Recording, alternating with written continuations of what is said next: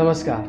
आज हम गीता यात्रा में चौवनवें श्लोक से आगे पठन करने वाले अर्जुन उवाच स्थित प्रज्ञस्य का भाषा समाधिस्थस्य केशव स्थिति किम प्रभासेत किम आसीत व्रजेत किम हे केशव, समाधि में स्थित परमात्मा में स्थिर बुद्धि वाले पुरुष का क्या लक्षण होता है?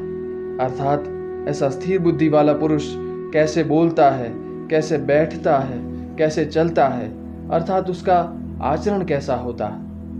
श्री भगवान वाच प्रजहाति यदा कामान, सर्वान पार्थ मनोगतान, आत्मन ये मना तुष्ट स्थित प्रज्ञस्त दुच्यते श्री भगवान ने कहा, हे पार्थ, जो पुरुष मन में सारी कामनाओं को सम्यक रूप से त्याग देता है, वो पुरुष आत्मा से आत्मा में संतुष्ट रहता है, अर्थात उस स्थित प्रज्ञ कहा जाता है।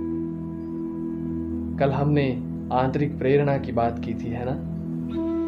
दुखेश्वनुद्विग्न मनाह सुखेशु विगत स्पृह राग भय क्रोध, स्थित धीर मुनि रुच्यते।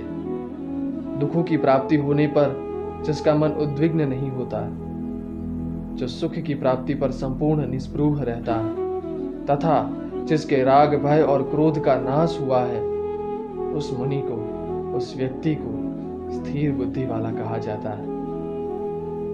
अर्थात स्थिर बुद्धि प्राप्त होने पर राग, भय और क्रोध का नाश होता है। ये तो हमारी ही समस्याओं का इलाज है ना? यह सर्वत्र ना भी स्नेह, तत्प्राप्य शुभा शुभम ना भी द्वेष्टि, तस्य प्रज्ञा प्रतिष्ठिता।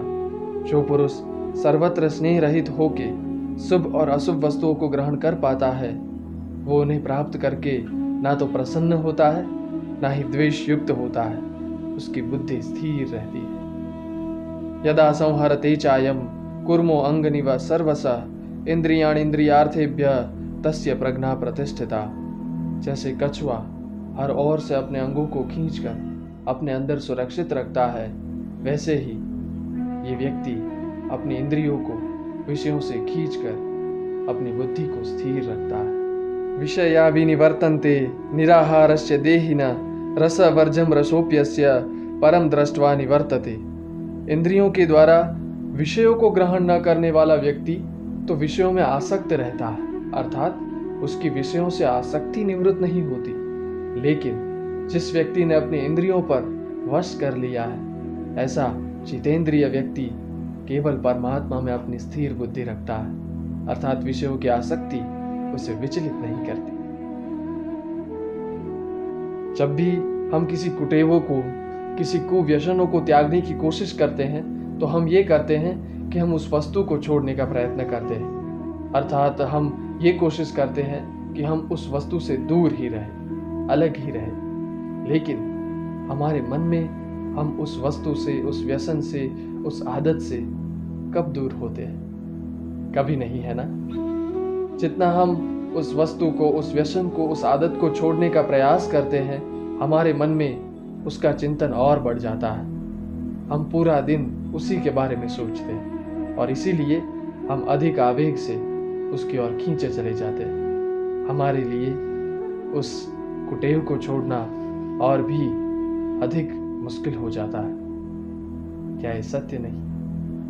तो बदलाव की प्रक्रिया, सुधार की प्रक्रिया बाह्य परिबलों से नहीं हो सकती। इस पर आंतरिक रूप से कार्य करना पड़ता है। जिसे हमने कल आंतरिक प्रेरणा कहा था, वही स्थिर बुद्धि है। अर्थात जिसकी बुद्धि स्थिर है, उसने अपने आवेगों पर, अपनी आसक्ति अपने आकर्षणों पर काबू पाया, न कि बाहरी वस्तुओं पर। वो बाहरी वस्तुओं के संपर्क में होते हुए भी उससे आसक्त नहीं, उसके आकर्षण में नहीं, उसके मोह में नहीं। और ऐसा व्यक्ति सबसे सुखी होता है, इसमें कोई शंका नहीं, है ना? यदि आप कोई व्यसन, कोई आदत या कोई परिस्थिति से छूटना चाहते हैं तो मन से मोह को त्यागिए। यही गीता की सीख है हमारे लिए। जुड़े रहें गीता यात्रा के साथ। नमस्कार।